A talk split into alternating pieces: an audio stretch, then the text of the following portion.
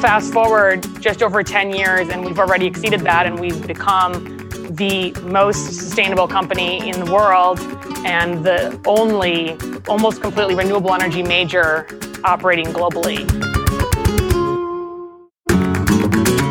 Welcome to Smart Energy Voices, an SED podcast featuring conversations with leaders of the energy transition, hosted by Smart Energy Decisions founder John Failla.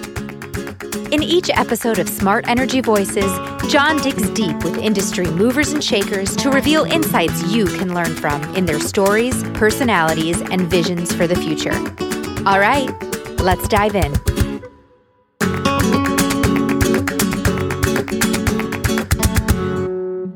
Hi, everyone. I'm John Failla, and welcome to Smart Energy Voices. Today, I'm joined by Melissa Peterson, Vice President, Origination and Power Marketing at Orsted. While not very well known in the US, Orsted is the global leader in wind power and has gone from being an entirely fossil fuel driven energy company to being selected as the most sustainable company in the world during just the last 10 year period. We'll get to learn more about both Melissa and the company during our conversation as she gives an inside look at what Orsted is planning in the US. Melissa, welcome to Smart Energy Voices. And before we get into the heart of our conversation, please tell us a little about yourself and your current role at Orsted. Great. Good afternoon, John. Really excited to be here and, and thanks for the opportunity. So at Orsted, I really lead up the origination and power marketing group. So for the folks and the listeners that maybe might not know this, we really work to find buyers who want to procure and buy energy from our renewable energy projects. A lot of this is traditional utility companies, but also large corporate companies in the market, people like Microsoft and Pepsi and Google, et cetera. You know, I've been in this role, John, for about a year and a half here at Orsted, but prior to that, around five years for another energy company called Apex Clean Energy. I really started in this energy industry quite a long time ago, about 15 years ago, kind of in the early to mid 2000s. My first role in the industry was an interesting one. I, worked at a not for profit called Windustry, really being kind of a boots on the ground representative to landowners who were interested in learning about this kind of newer technology of wind energy and what that meant for them. A lot of these folks were farmers or landowners in, in rural parts of the upper Midwest. They were getting contacted by a whole variety of developers saying, I want to put a wind turbine on your property, and, and had a lot of questions. So I worked for this organization, and we really became the go to resource to answer those questions and to make sure they were learning and had all the facts and materials to really figure out how to participate in this industry and how to be a landowner and, and engage with those developers. After several years of doing that, I transitioned over to a, a company called EDF in, in, a role of developer, working a lot of the same type of stuff with those developers or with those landowners to build out those projects, manage the permitting, the engineering, the design, and really kind of bring a lot of projects to fruition. Throughout my seven years with that organization, I worked on projects anywhere from California to Iowa, Texas, Minnesota. So really had a, a, large span of, of wind and solar experience across the US as the industry was really picking up speed and growing. At that point, I you know decided to take a little bit of a detour into a more commercial role and kind of got into this origination power marketing space where I am now and started building out kind of my knowledge base and my experience working with buyers of renewable energy and trying to figure out what their needs were and how we could then take the product that we're selling, which is electrons from solar and wind projects, and market it to them as a product that they can use to help meet their sustainability goals and help them achieve clean energy also. Yeah, so it's interesting. You've come at this industry from a number of different perspectives, and you're clearly a career renewable energy executive. It's great to have you here today and looking forward to the conversation, Melissa. Great, thank you. I remember when I when I first joined, I thought I'll try this for a couple years, and now almost 15 years later, I'm still here. So obviously, I I must enjoy it. Yeah, well, it, it'll do that to you. I find lots of people fall in love with the industry, and they tend to be very very mission and purpose driven. Well, let's get into the first topic that I want to discuss, which is really give people a better sense for the company and talk about the phenomenal transition that Orsted is made into renewables. The company is relatively new in the US, but it's obviously very well established in Europe. Give us some background on, on the company, Melissa. Sure. Orsted has been around for, for quite a long time. It actually started in, I believe, 1972 as the Danish Oil and Natural Gas Company. So its roots were really in a much different place than where we are today. It went along like that for 30, 40 years, really being kind of the premier oil, natural gas, and coal company in the European Union and really fueling a lot of the development throughout the 70s, 80s, and 90s in, in Denmark and in kind of the Scandinavian nations. They just started to kind of move into the electricity space a little bit later. 2006, they really entered in the electricity space. 2009, they did their kind of first offshore wind farm in the European Union. And at that point, things were starting to shift. There was a lot of conversations happening in the global space. Climate change was really getting a lot of activity in the media. You know, Al Gore had released, I think, an inconvenient truth around then. So a lot of people were starting to talk about this and say, hey, this is important and we need to start looking at this in a real way. And we need to start figuring out how we can reduce our carbon footprint in the world. At that same time, Dong, they, they, they were called Dong at that time, Danish Oil and Natural Gas. They were working on a, a coal plant that was actually in Germany and it was bumping up against quite a few critics of that coal plant. And so all these things were kind of coming to head. And the, the management at that time said, hey, maybe we should take a pause and step back and think about this. And maybe we should start thinking how do we transform from the company we are now, which is 85% carbon based and 15% renewables, to something different. And that's what kicked off the transformation of Orsted. And they, they decided to create this 85 15 goal where they would go from 85% coal to 85% renewable and basically flip flop what they had been. And the, the target at that time was to do it over a generation, what they called a generation, which was 30 years. Fast forward just over 10 years, and we have met that. We've already exceeded that, and we've become the most sustainable company in the world and the only almost completely renewable energy major operating globally. By 2025, we will be completely carbon neutral with our scope one and two emissions and 100% renewable energy in our vehicle fleet. So we've really made a quite an ambitious transformation from a traditional energy fossil based company into a completely green renewable energy company and doing all that underneath continually growing shareholder value add and demonstrating continued kind of positive capital return on your investments. So we're kind of really a testimony to that. It can be done to achieve both the profitable side of the business as well as the, the green energy transformation side of the business it's a fascinating story to think that it started out as a 30 year plan and you got it done in 10 is astounding. And it's interesting, while it was a Danish based company, it was the experience in Germany where I guess that big move in the energy transition 10, 12 years ago that they undertook there kind of got got the attention of the senior executives to motivate this pivot. Tell us a little more about kind of what's behind the company being named the, the world's most sustainable company. That's a that's a great achievement and to have accomplished that in such a short period of time would would love for you to tell us more about that.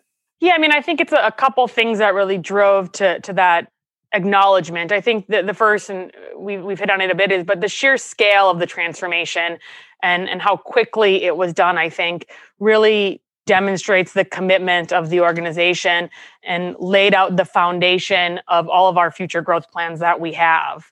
We have reduced our CO2 emissions by more than 86% since 2006. So we've continually demonstrated our commitment to this cause. And, and above and beyond that, we're focused on not just greening our own energy emissions and our own scope one or scope two emissions. We have internal publicly announced goals of being completely carbon neutral by 2040 all the way through our entire scope 3 and our supply chain. And so it's not just about what Orsted can do as one company. It's about funneling that through our supply chain and setting an example and a precedent to all the other organizations out there and all the folks that help support this industry that together and collectively we need to all work to make a change and reduce global climate. Yeah. So companies well established in Europe executes this pivot, then decides to enter in the in the US. I know we'll get into a little more detail about your US operations later in the conversation, but at this point, tell us a little bit about what led to the entry of the company into the US and kind of what that what that looked like initially. Sure. The, the first natural entry of Orsted into the US was the fit that seemed most likely. We entered in in 2016, 17, 18 time period in the offshore market. We're still the, the most active and, and, largest developer of offshore globally and in the United States. So we took the kind of easy path and said, we, we're very experienced here in Europe about offshore. Let's enter the US market and offshore. So did that. And as we kind of got a bit more familiar with the US market, how energy is traded, the fundamentals that underline the US energy market, we realized, I think, pretty quickly that if we're going to be a global powerhouse here, we have to expand beyond just the European Union into renewable technologies. And when you look around globally at who's got the largest platform and the biggest opportunity for onshore, so solar, onshore wind, battery technology, et cetera, very quickly you come to the United States. And so through you know some of that experience in the offshore side of the US they decided hey this is kind of the next best fit and the next likely path forward and so in 2018 they acquired a company called Lincoln Clean Energy as kind of their wind energy platform. And then subsequently, they acquired a company in 2019 called Coronal Energy. And combining those two entities brought a whole breadth of experience and knowledge to the Orsted team about how to operate, build, construct, manage, develop, et cetera, US onshore wind and solar projects. And so that's now what really underpins the US onshore market for Orsted. Right. So Lincoln was the wind piece, Coronal was the solar piece, and both of those now form the basis of your platform in the in the US. Yep, that's correct. And both of those companies had very strong knowledge bases of the US markets, long development pipelines, and a lot of experience in having transacted and executed in, in projects. So both were, were very good portfolios of projects and team members to add. Yeah. So while the bulk of your business in Europe was offshore, the initial beachhead in the U, in the U.S. is entirely onshore. So you've got wind, you've got solar. Are, are there any other technologies that you're looking at right now? Yeah, I mean, we're looking at storage. You know, we actually are in construction right now with a storage opportunity that's co-located with one of our solar projects that's under construction. So we'll be bringing our first battery project in Texas online here soon. Additionally, we're looking at a lot of different hydrogen options. We have partnered in several JVs with hydrogen in Europe, and we're actively looking at hydrogen opportunities here in the US. So, those would probably be the two biggest kind of newer technology buckets that we continue to see growing and really fit in well with the Orsted portfolio and balance it out. And I would be remiss if I didn't mention all the work we're doing in the offshore side of the US. My colleagues would, would be disappointed if I didn't mention. Orsted owns the 30 megawatt Block Island wind farm off Rhode Island. But additionally, we've been awarded close to 3,000 megawatts of projects that will come online around 2024, 2025 in New York, in New Jersey. We're working on a project with Dominion in Virginia. So we have quite a few different assets. And I, I really expect over the next three to five years, we'll start to see the landscape shift a bit more in the onshore offshore space in the United States. Yeah, well, that's a hot topic with a tremendous amount of potential for growth. And it's something I want to get into a little further as the conversation pursues. But it seems to me you've got a really good, solid strategy with a base of operations and onshore with both wind and solar. And obviously, you've got a tremendous amount of experience in the offshore piece.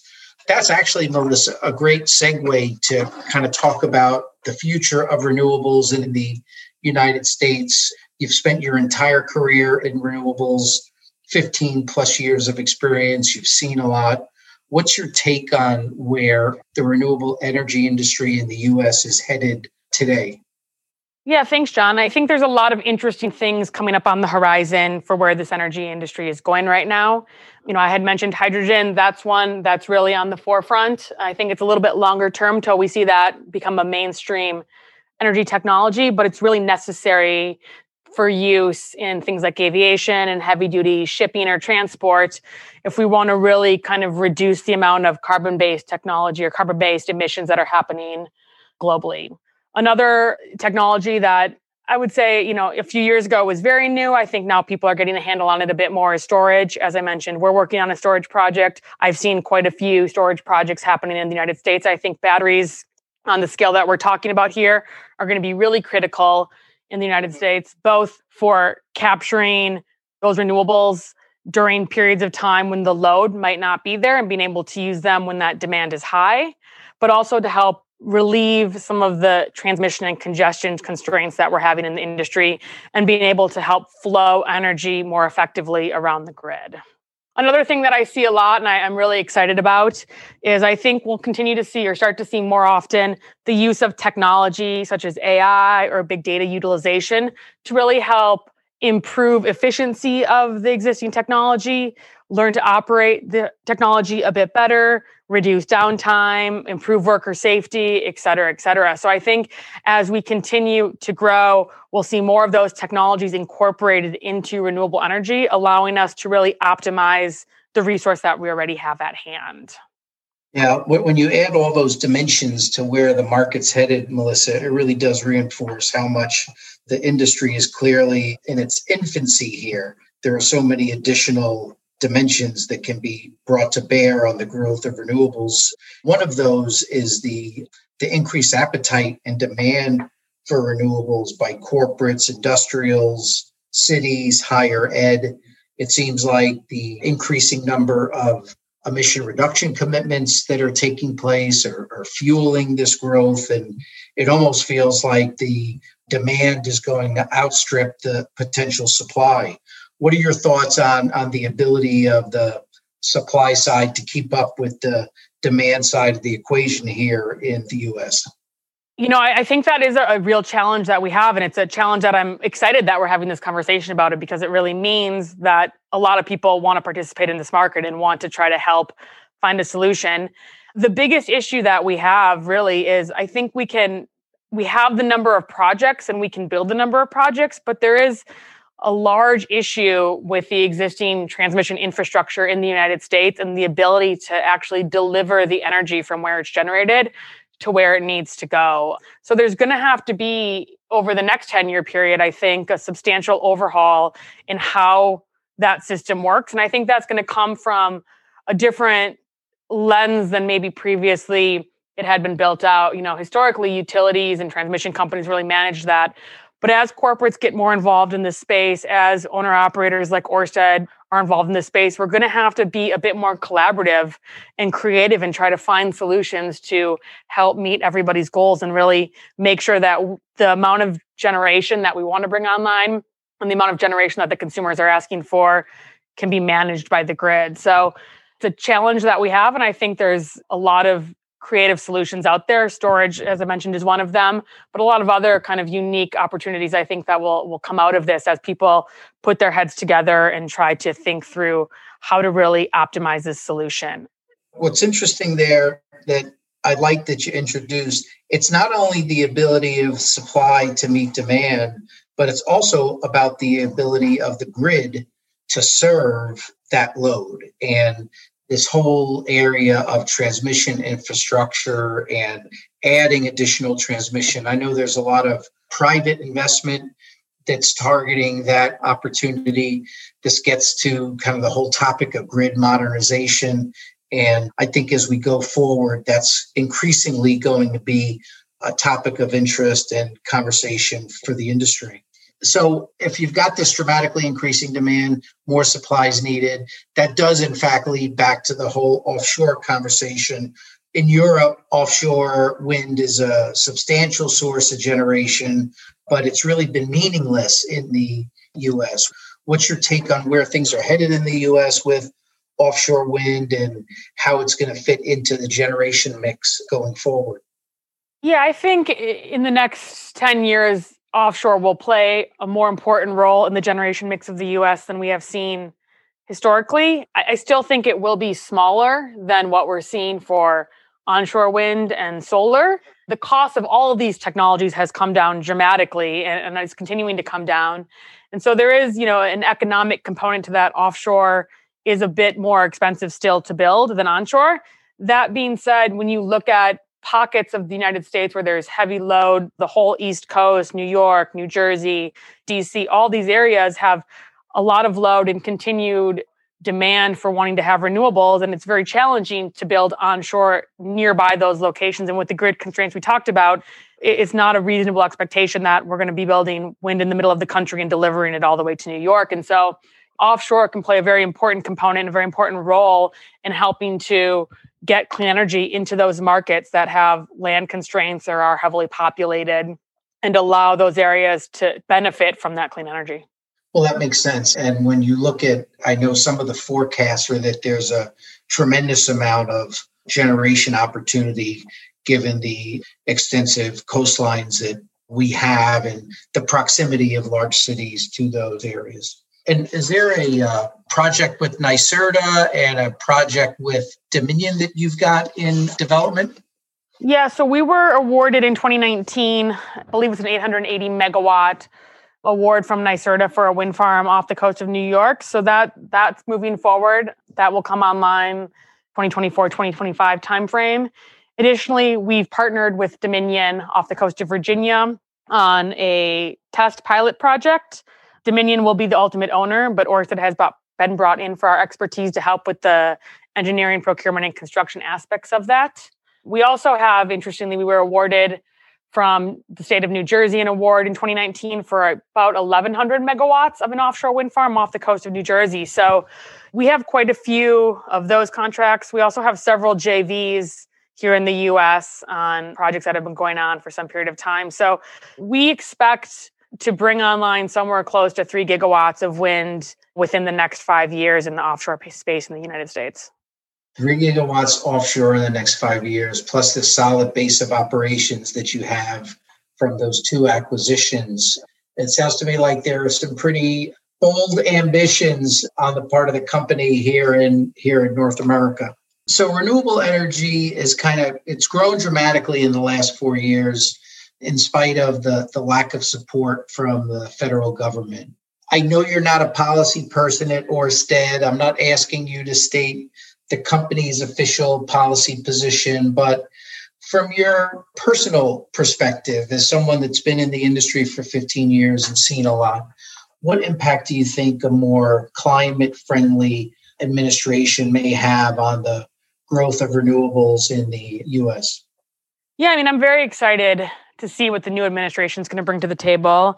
Having a supportive administration behind renewables just really helps, I think, set the stage for the more local levels, the cities, the states, the utilities, the ones who are actively going out and, and, buying that power to create more ambitious targets and goals for themselves. And so, by that token, it really helps increase the demand for renewables.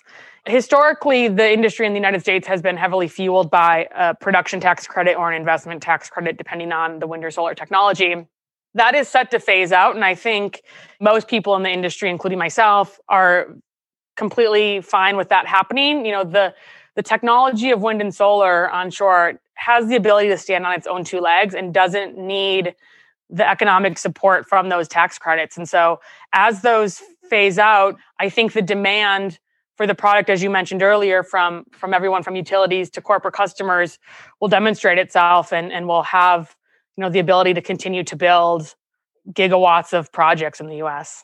Yeah, to my way of thinking, there, there are two things I'd really like to see happen, Melissa.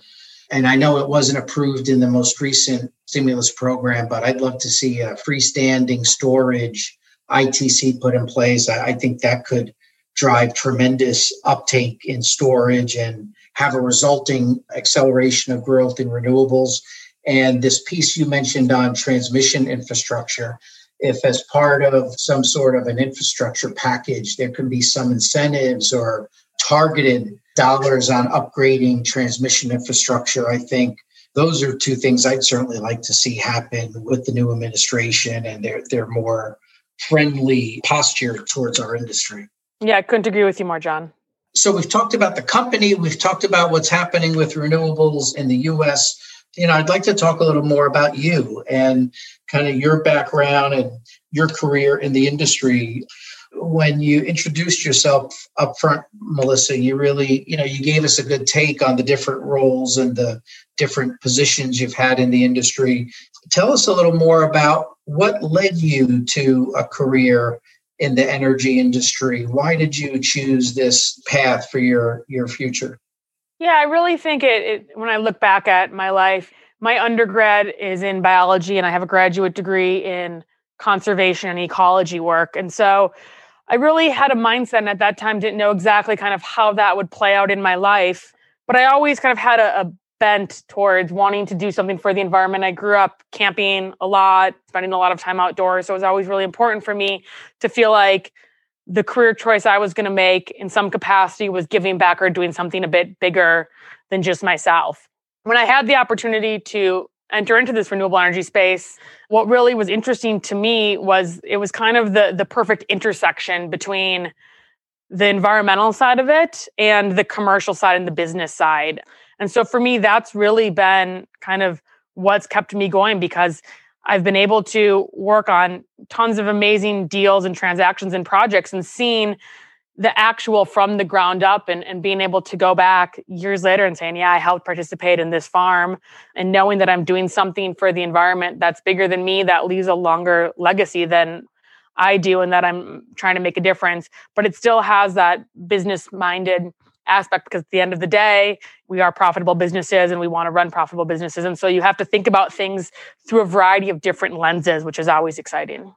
Yeah, I didn't realize how this tied into what you actually studied in school. And it's nice to talk to someone who's been able to pursue a career in something that they've really had a passion in for their entire life. You've worked for several different companies throughout your career. I was wondering if you could maybe reflect on what are some of your, your most proud accomplishments? You've identified the pride that you get in being associated with specific projects, but what would you kind of cite as your career highlights, if you will, to date? And I know the best is yet to come. That's right. The best is yet to come. There's been a, f- a few. I mean, I think there's some projects that I've worked on that I- I'm really proud of. One is a project with Fort Hood Military Base. It was when I was employed at Apex Clean Energy.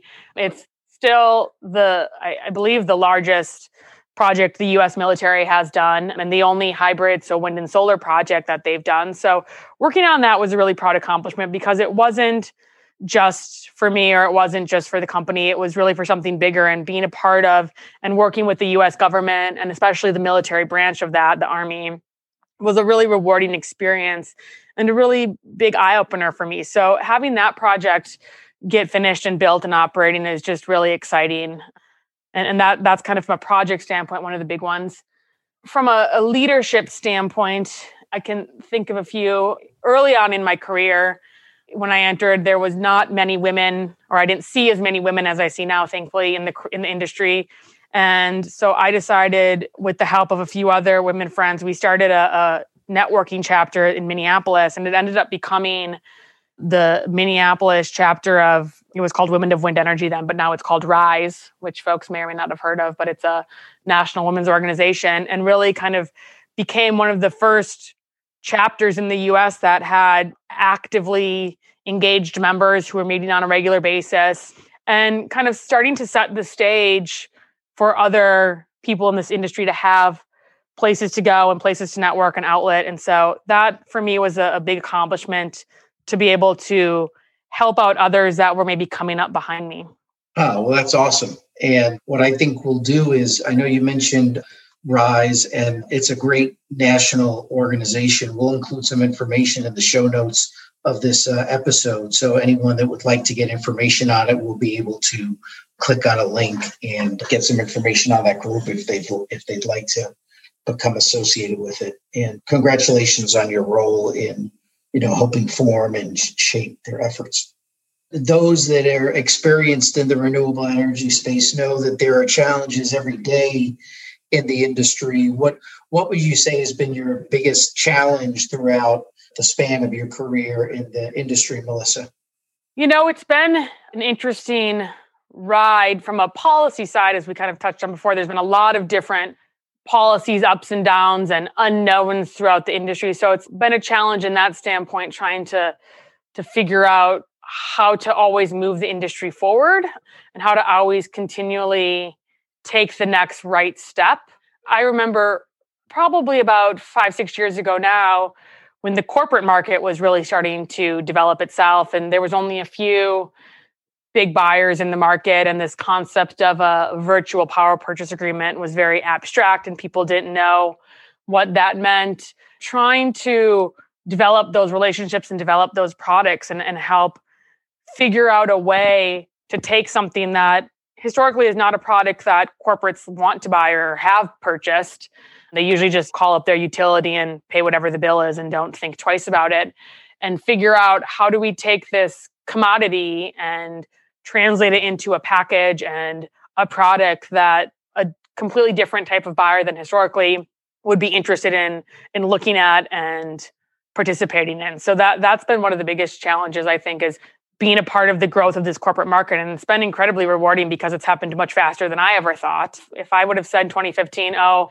by 2021 there'll be gigawatts of buyers who want to do this and not just the amount but the variety of types of buyers. It's not just big tech or really large name brands. It's a whole gamut of people down to very small, almost mom and pop style stores who are making a commitment and saying it's important for us to be sustainable and for us to, to purchase renewable energy also. Well, having had a leadership position in the industry when the industry was trying to figure out those innovative business models that could help fuel adoption was really a, a perfect thing to identify as a challenge that was important to overcome. On a personal level, who's had the greatest impact on your career and who do you admire most, you know, professionally or or personally? Tell us a little bit about kind of who's had an impact on you and and who you admire. Yeah, when I look back at my career so far, I mean, I I've been very fortunate. I've had a lot of interesting people that have championed me. I've been very lucky that they've sort of seen something in me that maybe at that time I didn't even see myself and said, let's bet a little bit on her. You know, one person that comes to mind, his name's David Kirkpatrick. He used to be at EDF, he's at Marathon Capital now. Early in my career at EDF, he really suggested I participate in their rotational training program, which is a, a leadership program where you rotate through the company into different roles to really get a better handle on kind of all of the operations and to help employees not be so siloed. So I was one of the I was in the first class of that program and he really championed my growth and, and really kind of put my name in front of senior leadership there. That was very instrumental, I think, in kicking off the career that I ended up having. My boss that I had previous to Orsted at, at Apex Clean Energy, his name was Steve Vavrick, also very much championed me within the organization and allowed me to work on things that may have been just a bit of a stretch task for me at the time but believed that I could could do them and figure them out and trusted that if I came across problems or had questions that I would figure out the right people to talk to and the right solutions and so I've been very blessed to have a lot of people that have helped support me in this career. the second part of your question, I guess, who who do I admire most, both professionally or personally? You know, there's a lot of people from a professional standpoint that I admire. I see people every day I think that are doing really creative, innovative stuff. I mean, you can go all the way up to very famous people like Elon Musk to people that I just see in my day to day work, analysts that are doing creative stuff. So I think this industry is just generally filled with lots of really smart people. I kind of grew up in the space around a small cadre of other women, um, and I've seen them develop their careers. And so when I look at kind of when I need a little bit of mentorship or a little bit of support. I have some kind of core group of, of people that I've seen develop alongside me that we can kind of go to one another and help support one another. So I really admire kind of all these different paths people have taken in the space. Yeah. I love asking people these questions because it really provides insight into it's either kind of what makes them tick or what's contributed to their success. And it's interesting to see how often there have been people in our paths, and I certainly had them also, where someone sees in you what you may not even see in yourself, and they express faith and they give you an opportunity to show what you have, and then you rise to the occasion. And it's interesting to see how that has, in fact, happened to you. And it seems that the Orsted, right, is someone at Orsted uh, sees that in you because they've really put in your hands a tremendous amount of responsibility. Here's this company entering what's arguably one of the largest, if not the largest, potential markets for renewables around the, the world. And they put you in charge of making sure that things happen. So I think that that continues for you. And it leads me to ask the kind of the last question I want to ask you here during our conversation. And that is what impact do you want to leave on Orsted and the industry when you hang up the cleats? You've had a good career, you've got a lot of game left. You're obviously going to continue to have an impact. You have a, an incredible opportunity in front of you to leverage the resources of the world's largest wind provider in North America. What what do you want to appreciate when you look back on what you're about to accomplish at uh, Orsted? Yeah, well, first, I, I'm hopeful I won't be leaving for a long time. I very much enjoy Orsted, and, and to your point, they they definitely have given me an opportunity, and I am beyond thankful. And I, I smile every day when I get to come to work, and I don't think a lot of people get to say that. So, at some day, maybe when I'm older and have grayer hair, I will leave Orsted. But when I look back, kind of what impact do I want to to leave on the company or on the industry? I mean, that's a tough question to answer. I, I think I, I want to leave an impression on other people that they can do it too that you know th- this is i'm a real believer in this industry and, and not just this industry in what we're doing makes a real difference. And so it's important to me that that message is conveyed across the organization and that you can do this while being profitable and and still achieve both of these things at the same time you know clean energy reducing climate change, leaving the world better for our children and for our children's children. As a mom with two young girls, I look at them and I think the times that I'm not there with them because I'm working, I hope they realize it's because you know i'm trying to do something that makes their life better in the long run and and leaves the world a better place for them and allows them to go out and go camping and hiking and all the places that i love to go and that they're still there and they're not gone and polluted and everything's changed because we as people of this planet have not have decided to not make it a priority. And so it's really an honor to work in this industry for me and, and really an honor to work for orsted which is a company that completely believes in the same ethos i do and the fact that they've been not just voted the most sustainable company but they did that because of the work that they've done. And it's a testimony to the hard work and, and the truth and, and them believing in something and achieving it. And it's just really a, a, wonderful position to be in day in and day out. Well, I can't think of a better way to wrap things up here. Those comments are so genuine and, and, and heartfelt. They were very well stated. And I won't take the chance at diminishing them by adding adding anything else other than saying thank you so much. And uh, I know your kids are going to be really proud of you. And I'm I look forward with great anticipation to see what impact you're going to have with Orsted in North America. Thanks very much, Melissa, for joining me on this conversation. Your insights have, have been really valuable to our listeners. I really do look forward to watching what both you and the company are going to accomplish going forward here in the US. Thanks, John. To our listeners, thanks for engaging with our content and being a part of the Smart Energy Decisions community. If you enjoyed the episode, please subscribe to the podcast on iTunes and tell your colleagues and peers about it. To learn more about how you can become a part of the next edition of our virtual innovation summit taking place March 22nd and 25th, visit our website, smartenergydecisions.com. We're excited about sharing conversations with leaders like Melissa of the energy transition in this podcast, on our website, and at our events, all in the interest of helping you make smart energy decisions. Thanks and have a great day. Thanks for listening to Smart Energy Voices, an SED podcast. Digest the insights from today's episode and take action on the ideas that have inspired you. Join us every Friday for conversations with smart energy leaders. We also invite you to check out another SED podcast, Beyond the Meter. Each episode of Beyond the Meter features innovative energy projects and initiatives by large electric power users. To keep up to date with trends and happenings in the energy transition, visit smartenergydecisions.com to register for our daily newsletter and become part of the Smart Energy Decisions community.